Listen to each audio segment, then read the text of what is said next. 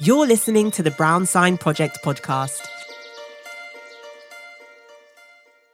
Every journey a visitor takes through your attraction should immerse them in your values and heritage and leave them wanting more. Stephen Spencer and Associates are a team of highly experienced tourism and retail aficionados who will help you develop a sixth sense in order to maximize every opportunity. We're here to help you build and engage your team to own and enhance your visitor experience. Above all, we're here to help you increase your profitability in these challenging times because people become engaged team members and loyal customers when they love your attraction as much as you do. Welcome to the Brown Sign Project, the podcast for tourism and attractions industry professionals. My name is Carlton, one of the hosts of the show. In this episode, we talk to Ash Smart, co founder and financial director of Harbour Park. Ash tells us about the Smart family history and the part they've played in the industry, also sharing some great advice in getting in and progressing within the tourism and attractions industry. And as another guest who loves numbers and statistics, Ash tells us how he developed his analytical skills in other areas of his life before returning back to his family business. Before we talk to Ash, we would like to take the opportunity to thank our season sponsors, Staff Savvy and Stephen Spencer and Associates. If it wasn't for them, we wouldn't be doing this show, so thank you very much. And now, let's get on with the show. Hello, another day, another podcast. Carly, hello, how are you? I am good. I'm good. Looking forward Ex- to this one. Me too. I'm me too. I'm very, very excited. Um, I've got one of my buddies on um, today. Um, but yes, it's, it's going to be great. It's another careers um, podcast. So uh, this gentleman is going to be talking about his career, what he's done, and it's quite unique actually. I don't think we've had anyone like him on our podcast. So, Ash, hello, welcome. Hello, thank you for inviting me to take part. Oh, you are more than welcome, more than welcome. So before we start, um, I just want you to, to explain to everybody what you do and how you do it. So basically, uh, at the moment, I am co-owner and finance director at Harbour Park, Beachside Amusement Park on the south of England. So really, because we're a family business and we're not the largest, so we have a small team. So I'm quite involved in the day to day of the financials. Um, currently training up a, a, new bookkeeper to take over a lot of the processing, but also I'm, I'm a bit of a analytical type in that. So I'm constantly delving down all the numbers in each department, seeing we're maintaining the margins, which is very relevant in this day uh, and age with high inflation as it is. Um, price reviews regularly. Um, but also I'm here on weekends. So I kind of snap into operations mode on the weekends, um, go down general manager kind of role, making sure everyone's got enough change in tills or lifts and things like that from uh, making sure customer queries are dealt with that take the pressure off our management to get on with getting the running of their department. Um, so kind of all all hands on deck kind of thing in the height of the season, but uh, no day is the same. So, uh, and, and, that's it. And then the rest of the week is kind of stuck ball and chain to my desk and my phone and presenting to the, the other directors uh, once a week uh, what things are looking like. So that's kind of in a nutshell what I do uh, week by week.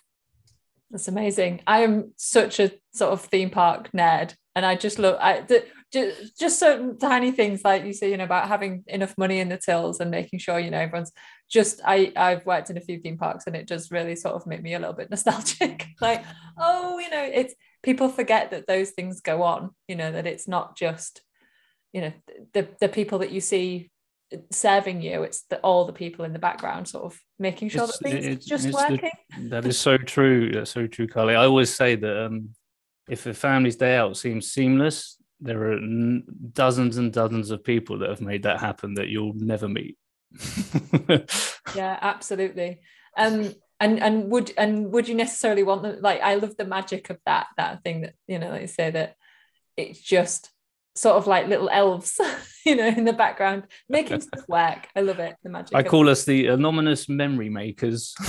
Oh, that's Ooh. lovely. like that. yeah, yeah. We're all like writing that down now. Like, Oh, I'm, I'm so burying that one. So we normally start with an icebreaker, and we we're asking everyone the same icebreaker this series because um, we discovered that when we were doing this last year is that this is a question that comes up, and we think it's quite telling. But we think maybe for you it it might be slightly different. So we'll go it. But what job did you want to do when you were a child? Because you know, I think most children would say they want to go up and own a theme park. Maybe yes. I, I, I, one that stands out to me very clearly is a policeman, and I remember uh, dressing up in a light blue shirt with a police badge sewn on on the arm, and stand outside my house pretending to be like on duty outside my house. so yes, that, that's the most vivid memory I have of a career hope for the future. One of the only children that thought, "Oh, I could go up and join the circus," but actually, I'm Uh, gonna be a yes, that that is, that is true. Um, yes, so uh, ma- maybe it had something to do with uh, wanting to be have integrity when I was older, or helpful for other people, which does tie nicely into the uh, theme park big business. Yeah, absolutely. Um, and before we started recording, just to give people an idea, you gave us a bit of a history of of Harbour Park and um, kind of the the the family history there. Would you just recount it for us? Because I think it's really fascinating to give people an idea of of the background that you have. Yeah, sure. Yeah. Um, so our family uh, purchased Harbour Park back in 1977. So we, we've been here well over 40 years. Um, but if I go back further, it's kind of started around 1910 with just a single hand cranked roundabout um, on a on a fun fair. And the family grew it to a certain size um, to the point where my great grandfather added a circus after visiting America and seeing what the next best thing was. But the circus outgrew the fun fair, so his part of the family took the circus out, and it was Billy Smart Circus in the fifties and sixties. Um, many of the the older generation knew it as a household name, um, and it was uh, did big spectacular shows. Was on BBC uh, after Queen's speech or like specials. And um, and then when that kind of uh, run its course, it ended up um, Windsor Safari Park and to house the animals and, and focus on conservation and things like that. So uh, that ultimately was sold by my grandfather and his brother.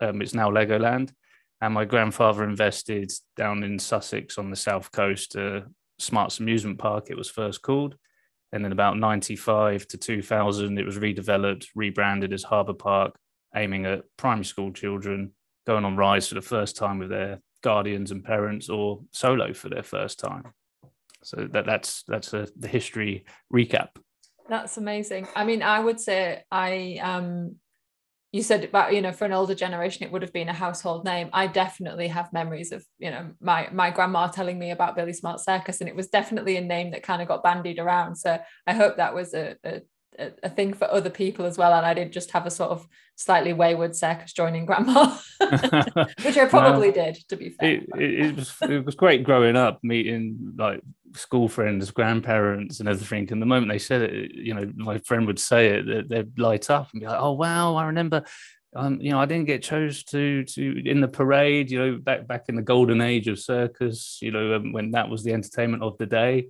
Um, yeah, so it, it was nice hearing those stories and those memories, and still is now. You know, Yeah, people do still stop now, and What we have a we, we have a bronze statue of Billy Smart himself at our park. So yeah. Oh wow! I mean, yeah, what a great legacy to to leave of just being in people's memories like that. It's amazing. Um, and so obviously you went from wanting to be a policeman to um, and, and but but were kind of born into to the, the family, you know, in that kind of history, like say, the legacy. Mm-hmm. What what did you do next? Like, how did you get from from this little boy wanting to be a policeman to where you are now? What what was your kind of education like? Where did you yeah go? well obviously family business you work when you're a kid you know so you know 11 years old i was selling programs out the front of our all all sorry all human circus in the 90s when it was touring and my school turned up and there were, i was dressed as a clown selling programs. Didn't live that one down. And uh, and then in the summer holidays i remember being about 13 taking bookings over the phones booking people into the show um, and then washing up in the, one of our restaurants uh, for the summer gradually working onto rides and attractions, and then going on to study university. I studied actually modern history up at, uh, um, in Norwich because uh, it was a bit of a passion of mine is is history, but modern history, and went on to do actually a master's in international security and um, intelligence. So. Uh, bit different so that's where my analytical mind comes from is and i did that at king's college in london um, wow, so... that is a, a big departure.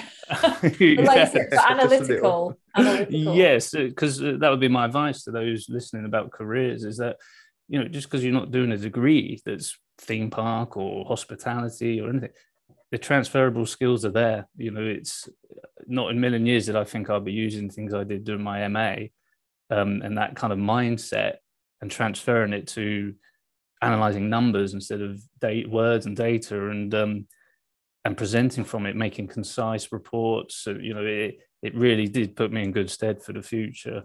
Yeah, I think being able to tell a story from statistics and data is is definitely a, a, a skill for many, many industries. I do think that's a, a big key driver.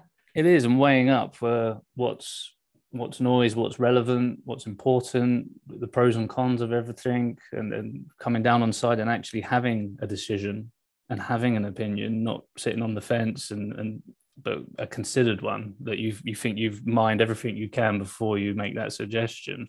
Um, so that, that that came in handy. I did work other places. I did uh, bits in food and beverage. Uh, I was at Westminster for a bit um, with an MP, and and gradually I, I wanted to gain enough experience away from the family business.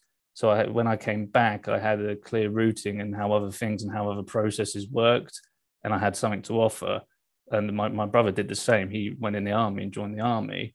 And then we, we came back roughly the same time, about six months with, within each other, because um, there, there was no real roles that piqued our interest before. We, we weren't going to have one created for us. We had to wait and, and wait for opportunities and apply. And, and, and, uh, and mine was in the financials and accounts department, my opportunity. So um, so I had to, a lot to learn did night courses at the same time as, as learning as well as doing operations as well. So it was a it was a tough 12 months when i first came back but um again had a, had more to offer than just if i'd only been in the family business. Wow yeah that's a, a breadth of experience if ever there was some. Yeah. oh my goodness that's amazing. Um kind of i just want you to kind of think about everything that you've done okay? And the question i want to ask you is like what is your why? Like, what motivates you to do what you want to do or what you do? There's different elements to that. Obviously, when you have a family, that's your chief motivation to uh, to provide for them. Um, that's number one over over everything. Um, everyone says it, but it it does it, it does make you happy knowing that you're a part of lifelong memories that repeat themselves from generation to generation that you've provided that platform that it wasn't just a beach trip. It was like the enhanced beach trip. You know you go to the beach you go on the rides you play some games you have your ice cream you you, you find some cool candy floss. And then that child grows up and goes i want my child to have the same experience i had and they come back. And that, that can go all the way up to grandparent age. And that is so satisfying to see as a family business. And we pride ourselves on customer service. It's one of our USPs. You know, it's when you own when you're family owned, you're there. Customer has a concern, member of the family's there, dealing with it, can make a decision very quickly, which we we think is different maybe from some other larger groups that maybe you don't get access to that kind of decision maker as quick.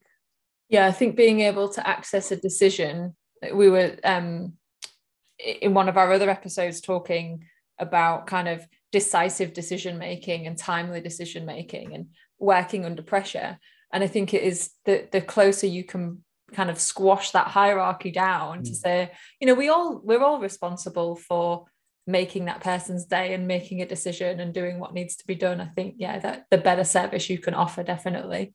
There's nothing we, we, worse than being pushed along. Yeah, we haven't always got it right. We haven't got it. Sometimes it relied too much on us, and we had to really look at our policies and put in a far more strong policy systems for our managers to follow. So they got to make those key decisions. So we, the amount of times family members or duty directors got called was more limited. It actually empowered our managers more. We found we were probably micromanaging too much. Um, so now it's like policy is quite clear now. And if we do have to come, we can just back up what the manager has said. If it is a no, sorry, that is the policy, but here we go, rather than trying to do everything off the cuff, which um, I think has actually made everyone a lot happier, staff and the customer. Yeah, that consistent message of I've been told, so, and and then not sort of you going in over their head. I think gives people confidence, definitely. Exactly. Um, and so you kind, I think you kind of touched on it there, but in terms of, it, it probably is quite a challenge sometimes to to to be the owner and be, for, you know, guest facing. It, is that what would be your biggest challenge, or are there is there a challenge we don't know about yet that you are um, taking on? That is a challenge. That's a daily challenge because the moment you drive into the car park, you're on show. Um, as as family member, as the operator, you are the standard. You you can't slack. You're late. Everyone notices. So you're actually early. it makes it if you are if you're late, it makes it right for everyone else. And you know if your shirt's hanging out, that's all right for everyone else. It, it, it's so you're constantly on performance. You know, um, so there's that, but kind of used to that and and if someone points out something that you're not quite doing right and i'm all for that i'm like yeah you're right or if i forget a policy and the manager's like actually that's a policy it's like you know great thanks you know you, you know more than i do you know well done. So um yeah that is a challenge but it's not it's not an exhausting challenge. Our, our challenges are more to do with things like um, government relations and you know some of the real business nitty gritty things behind the scenes to to make sure that um, we can remain uh, viable and, and fight off any external challenges that we may have. And that's that's really interesting because that's probably not a part of the business that a lot of people see if they're not owner operator. Is that there's usually quite a distinction between the people in the park and the people who are dealing with policy or lobbying or it must be a very interesting place to inhabit well, this is this is the diversity of the careers in the industry. Is is you know, there's people who are head of government relations at the corporate level that that is their job. You know, some of them to talk with local government, some talk to central government, and just shows there is. It's not oh, uh, I'm studying theme parks because I want to be a manager at Disney one day. It, it's it's not. There's independent inspections, technicians. There's there's so many avenues to go for market marketing, government relations. I, I could go through many, many, many, but it is that wide. Yeah, I always come back to I um I worked at a, a theme park a number of years ago and, and did a recruitment event and someone sort of said, well, you know, I'm far too qualified to work in that industry. And being really gobsmacked and thinking, one, you're extremely rude because you're saying that to me who works there. but also just like a really narrow-minded view of what it means to be in an industry like why why do we have that perception of ourselves it's and mm. and i think it is internalized sometimes you know we we think of those jobs as being not careers and that's not correct. You know there are so many roles in the in the industry. I think it's really important. Yeah and it all it all is relevant down to the frontline operation. A lot of the time you, you need to have have some grasp and experience of that no matter what department you're in because that's essentially your clients, your guests, where it all gets generated, and and that's and if some people should have at least had a few summers at least of teenagers doing that kind of thing, so they got the respect for it. It completely like changes you like doing like a summer in the in, in a in a theme park or even a museum or an attraction. Um the kind of the experience you get you can't get anywhere else you know just the people you meet the diversity of the types of visitors that you interact with and the offerings that that place has you know it literally changes people's lives and and I'm, I'm just so thankful that I've worked in that industry and I don't know about you guys. I mean, I think we both are. Um, it, it's just been amazing, amazing experience that you just cannot get anywhere else. totally agree with that. I think, you know, I would, I would argue actually makes you a more rounded person. You know, and it's like when you're out, when you're at a restaurant, you have more patience when things don't quite go, you know, as you expect as a guest. You know, you don't get annoyed if you end up with the wrong drink order. You just point it out and oh, thanks, no worries. You know, whereas you you see other people go irate because they probably don't understand the, the process or the pressure. So I think it just rounds you off as a more patient and placid person in general. What you said earlier about the anonymous kind of memory makers is that you're very aware that just because the person serving your drink maybe got it wrong is that they're actually really dependent on all the other people and it's never one person's fault and it's never i think yeah that that behind the scenes kind of glimpse behind the curtain sometimes gives you a lot more so yeah like say patience and, and empathy for mm. actually how big a deal just serving you a drink is sometimes I think I think sometimes as well it makes you more savvy as a person, you know. But you kind of see what other attractions do, and you're like, oh, I know exactly where to stand if I want to get this line or go to the front. I think I totally agree with that. If I go to a park and it's with the family, I map out the whole day and it's like, right, we're going to get this one first because that's the popular ride. So we'll head straight there in the morning before everyone else gets there. Or we'll go to this area first. We'll meet the characters here because, you know, that's the best time. You, you, you're, you're right but it also makes you fussy sometimes because uh, when you go to industry events and you can just walk on a ride within Carlton knows what I'm talking about. I know, I know. you, you, just walk onto a ride that you know on a normal day would have probably an hour, two hour queue, and if you go just as a normal civilian, you're like, oh, 15 minute queue no thanks. Absolutely. Yeah i do think it sort of has this weird thing of making you infinitely patient about yeah. some things like you know you'll say about messing up drinks orders or whatever yeah. it's like you're patient with the people but it makes you very impatient about operations. Yes yes, yes absolutely. Do you spend hours creating your rotas and then spend days constantly adjusting them we have the solution. At Staff Savvy, we specialize in shift schedules and timesheet solutions for visitor attractions. Easily manage multiple complex teams of permanent, casual, freelance, and volunteer staff across different locations and disciplines.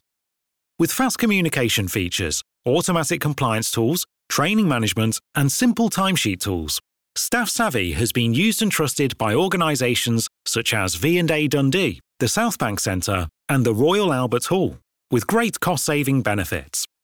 Visit us at staffsavvy.com forward slash brown sign project to learn more and schedule a demo of our magic rota button. You're listening to the Brown Sign Project podcast. So I'm gonna we're gonna kind of touch up on on kind of your career as well. So what's been your favorite like aspect of your job? What do you love about it? Gonna sound really boring here. Uh, go on, go on. I love the analysis. I, I really do. I love the the numbers and how they ref, they relate to the operation, um, and and talking to the managers about tweaks here and there that actually help the bottom line and the detail that goes in into it. The creating a nice competitive atmosphere with stock selection like in the gift hut or, or the, the, the arcade and, and celebrating it when some a member of staff suggests like a, a real good winner for the season you know it's i like that kind of thing. And i like you know talking about um you know pricing and, and getting that right and, and trying to get the good deal and having a look what's good perceived value and it's kind of live and breathe it every day. So it's, it's a really unusual one and it's a bit of a geeky one.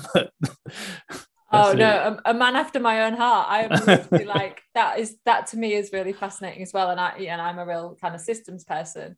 I love the idea that like what happens if we tweak this price up by 10 pence or what yeah. happens if we change out this product to something else and i had kind of a real eye opener when i worked in theme parks at just the the profit differences on different food types, for example, and this is getting super nerdy now.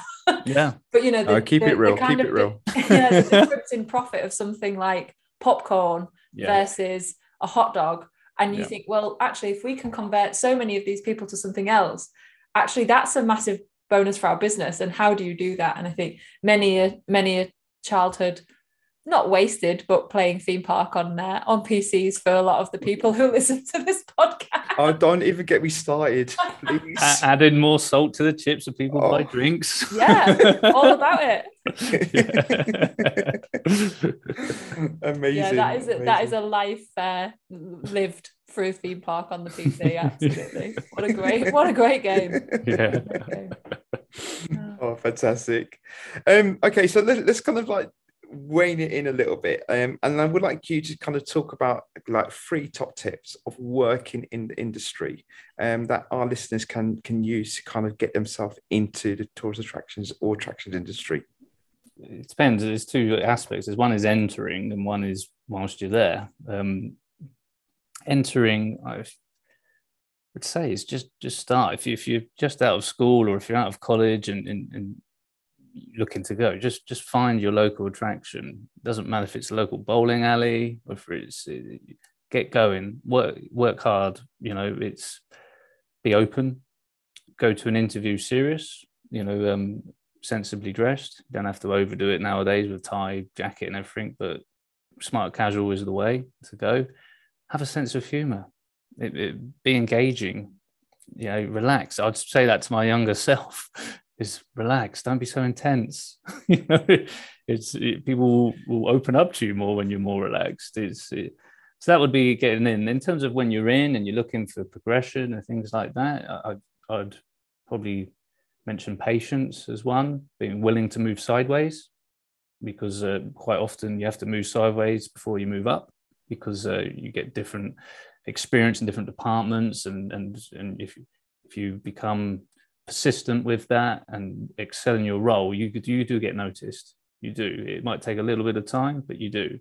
And if you're persistent and, and you thick skin and carry on, you, you quite often you, you sometimes you can be last man standing depending on what what place you are but and also manage up sometimes you know your leaders might not be the perfect leader that you would think you would be so pick the gaps help be helpful and they like to call it managing up so without treading all over your manager but you spot the gaps and you take on the responsibility so you become helpful Yeah, I think you you definitely touched on it there in terms of you know that what what you would have done differently. But if you had one piece of advice for your younger self, what what are you telling them? What's going to make a difference to to Ash's life today?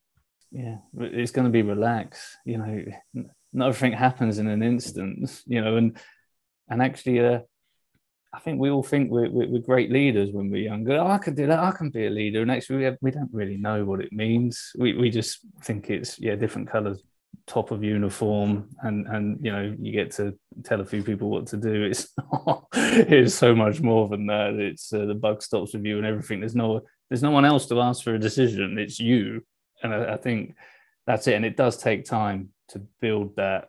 And leadership's never finished you know no one's the finished article as long as you have that self-analytical without being too harsh on yourself but that honesty with yourself of where your weaknesses are where your strengths are and then when you're in a position of leadership to pick talent that that kind of help with your weaknesses and not be threatened by it that that's the key Yeah. Absolutely bang on. surrounding yourself with good people i think it's it's and like I say it's difficult when you're younger because you do sort of have maybe the mentality that i'm doing this all myself. You know i that to be a leader means to be everything and not realizing that actually that your your network and your people around you are the ones that really kind of you know you learn from and you Mm. can rely on and they kind of carry you through the the harder bits of your job sometimes. Exactly. You know you can't do it all yourself. You, you become intense. You you, fr- you get fried and uh, yeah. And and actually it's about delegation and verifying you know don't delegate something and leave it. Delegate come back check it's how you wanted it. And you know if it isn't then you you help someone develop. It's not a telling off. It's oh this is how we grow. And then someone eventually owns that and then they grow. And in a in a leadership role you should always be looking for your successor i think.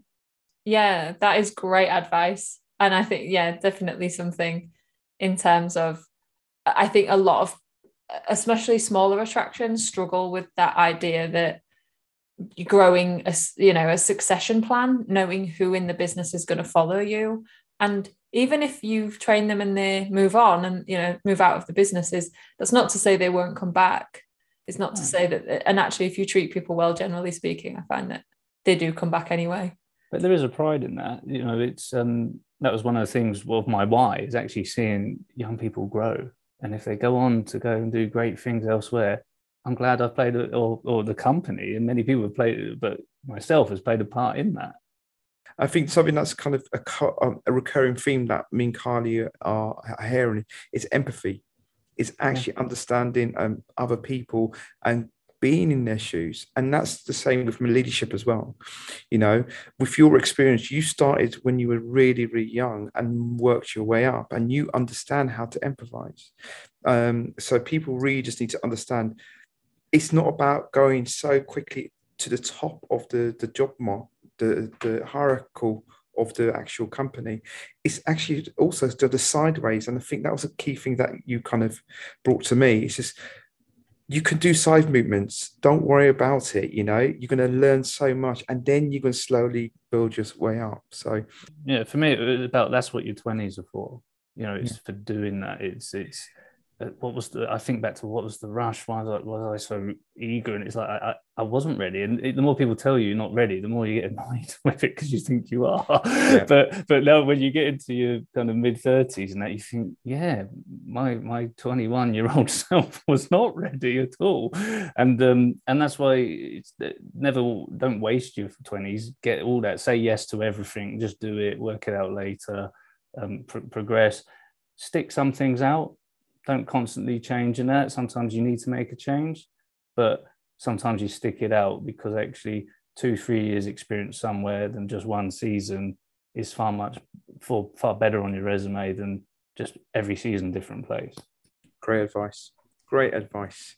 Yeah. Um, I have just got one last question. Um, and then and then we're, we're going to wrap up. But it's been fantastic to talk to you. So my last question is, um, why should people come and work in the tourism sector? Like, what would be your call out to everybody who's thinking about it to say, come and join us?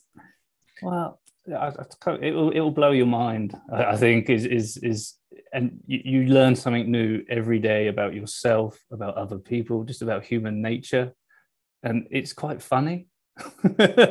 Sometimes even the, the stressful stuff is funny when you talk about it later. Um, and it's it's it's all based on stories and people. You know it's not sat in an office making phone calls sending emails over and over again. It is it, it, it's diversity of, of your day i think it is. And and then you get to specialize in something you know it's and then but you don't know what that is when you're younger.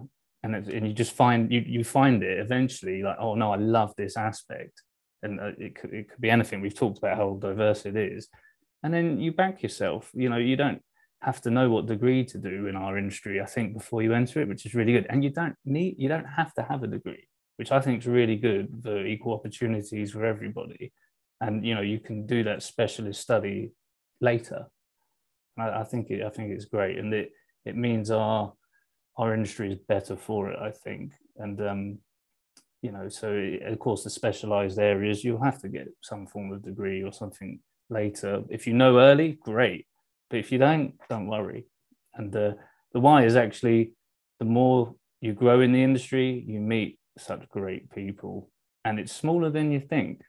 it's, it, it, yeah, it's global. You know, you go you go to some of these IAAPA shows, and you, you see the same people, and you forge those relationships and you have such good times with them and uh, share so many good stories which improve the industry improve your own career.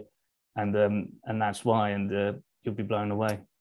Yeah i think that you just made me think actually of you say about it being a small industry because i think we forget sometimes we are so global. And you just made me think i was once at an IAAPA party in shanghai. And just like you know like a little get together or whatever and i'm in a country where you know very few people really speak english. It, it's i'd been out there two weeks. It was you know an incredible trip but it, it's quite sort of lonely in that sense. Mm-hmm. oh i go to this IAAPA drinks mixer and i knew like four people in the room.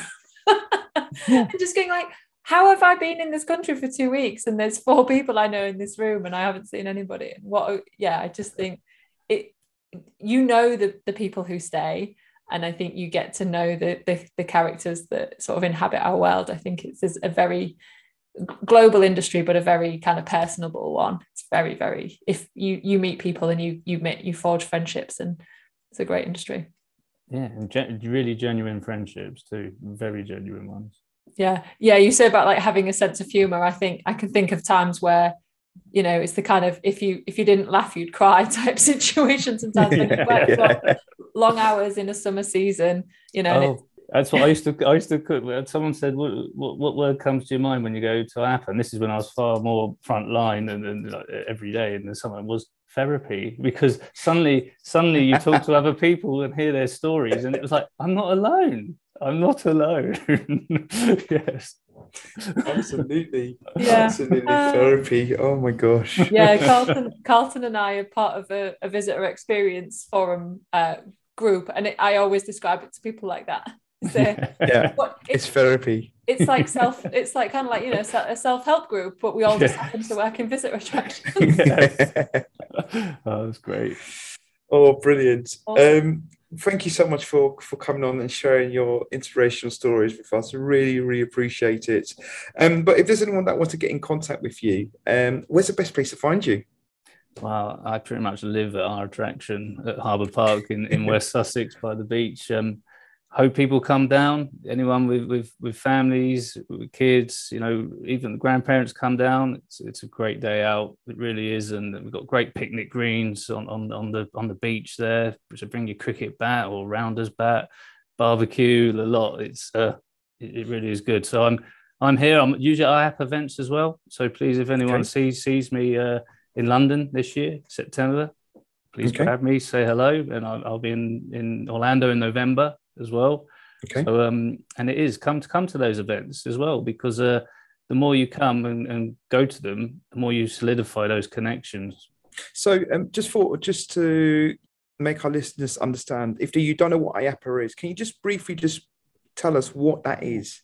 Yeah, IAAPA is kind of the, the global association for the attractions industry. Um, members worldwide in all the regions, um, members all the way museums, uh, science centers, aquariums, theme parks, Disney to family owned businesses like us, FECs, family entertainment centers.